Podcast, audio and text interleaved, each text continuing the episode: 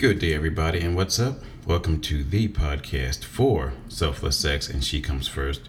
My name is Dr. Nick, and today is January the 17th, 2023, and I hope everyone out there is having a damn good day. So, as you may have noticed, I have not put up a podcast in a week or so. Yeah, I got the news right before New Year's that my stepbrother died and um, wasn't really expecting that at all. So that really kind of hit me kind of hard and threw everything off. And I recorded one little PSA about 10 days ago, but I never posted it. But I I may post it this week at some time. So this could be like a three podcast week or whatever. But anyhow, yeah. And his funeral was last Wednesday, so I took off of work for a couple days and went and saw family and everything else. But it's kind of heavy. So, in today's podcast, I want to start off the new year with do, by doing something that I said I was going to do. And I said this year, I, I actually want to come at sexual health from a slightly different perspective. So, let me ask you a question. Why is it so hard for us to talk about sex and sexual health? Now, if you think about it, you will quickly realize that sex is every place it's on the TV, it's on your phone, it's on the news, it's on the radio, it's definitely in the music nowadays. So it's everywhere. So, meanwhile, why is it so tough for us to talk about it? We have access to it. If you think about it, you can actually live stream a sex scene from something that, that you keep in your pocket. You did not hear me say because you have access that means that the content is good. Don't forget that. But still, for many people out there, it is really tough for us to talk about sex and sexual health, especially to our loved ones. But why? So let's get into that today.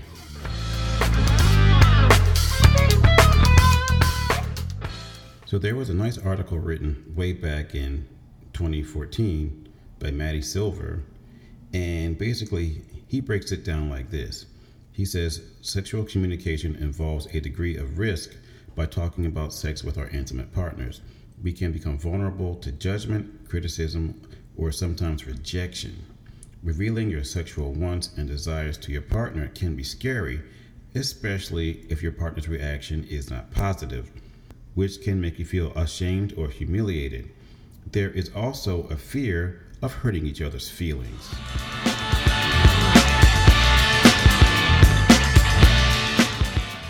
So, just to prove a quick point here, have you ever asked your partner for sex or some sort of sexual activity and they said no? And when they said no, how did you feel? No one likes to be rejected. That's just how it is. And or let's take this a step further. How would you tell your partner that they are not good in bed? Would you just lie there and take it it does not matter whose gender I'm talking about here. If your partner is not good in bed, how would you tell them? And or on the flip side, if your partner actually told you that you were not good in bed, how would you feel? So, and third, let's say that you actually want to try something that is typically not on the menu or on this or on the sexual menu. And it's a deep sexual desire that you want to try out do you risk asking your partner to do that? Because especially if it's something that you've that you've held on to for a long time and you open yourself up and, and even consider asking your partner to try this thing with you, I don't care what it is, whatever it is, and your partner says no, how are you going to feel? Just think about that for a minute.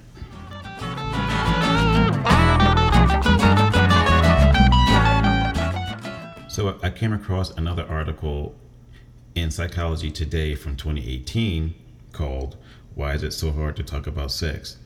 And as they typically do, they summed up a few research articles on this on, on this issue. And basically they said this. Those couples who had constructive conversations about sex and sexual health generally generally had a more satisfying sex life and were happier in their relationships. So basically, they said even though those sexual health conversations may have been tough, in the end, they were worthwhile. And from a slightly different angle, they also agreed that couples who talked about sex and sexual health in their relationship tended to experience more fulfilling sexual lives. And in contrast, those who worried excessively all about their relationships and partners' reactions tended to struggle with sexual health communication and those conversations.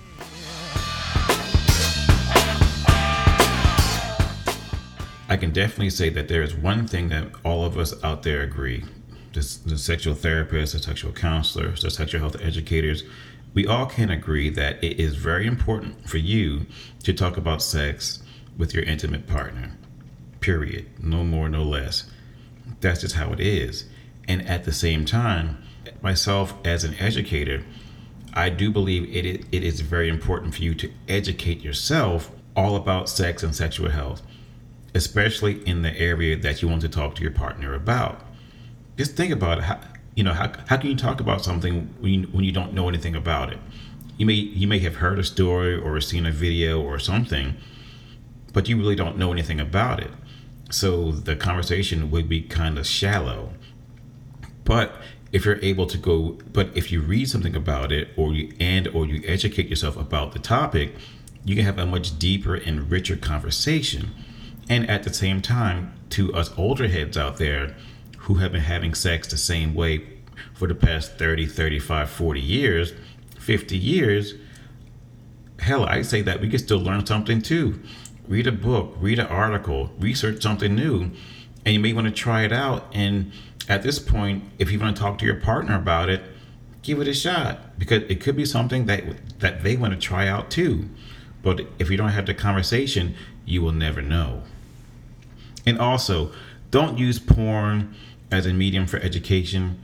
Please keep in mind that those folks are getting a paycheck.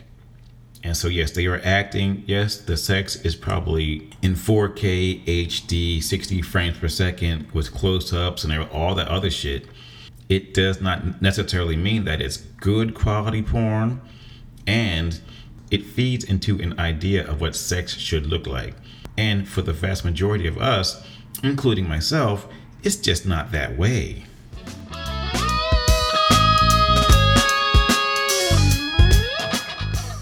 Oh, yeah, one more thing. It's probably not a good idea to try to have a conversation about sex while you are having sex. So, for example, you, it's probably not a good idea to to introduce an idea about something that you want to try while you are having sex. So, for example, it's probably not a good idea to ask your partner for anal sex or for pegging while you're having sex because that can throw the whole event off. Whatever you guys are doing, and you are going along and having a great time, you're like, "Hey, honey, can I put it in your butt?" What? Wait, what are you talking about? And now everything just changed. So it's time and place. So one place I would suggest that you not have this conversation is in the bedroom or wherever you guys are having sex during the time when you were having sex. Food for thought.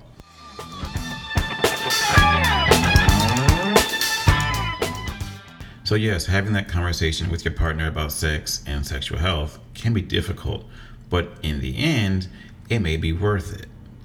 And before I go, let me put a few I statements on this conversation. It's like really quickly, there was a girlfriend I had, and we had been like looking at each other for a while. So we started to date. And, you know, of course, we started engaging in sexual activities, and she would say, No, I don't like to do that. I'd say, Okay, you know, no problem. And then we'd try something else, and oh, yeah, I don't like to do that either and I don't do that, I don't do this, that other thing, I don't do this, that, that, or that. So for so for me, we were not compatible in the area of sexuality and sexual health. And we actually had that conversation outside of the bedroom. So yes, we are still friends. There's no anger, there's no venom there at all. We still talk from time to time. But having my sexual needs and desires were really important to me. So I realized it just wasn't going to work. And she realized that too. So, on that note, I'm out. You guys have a great day. Stay tuned, and I'll talk to you soon.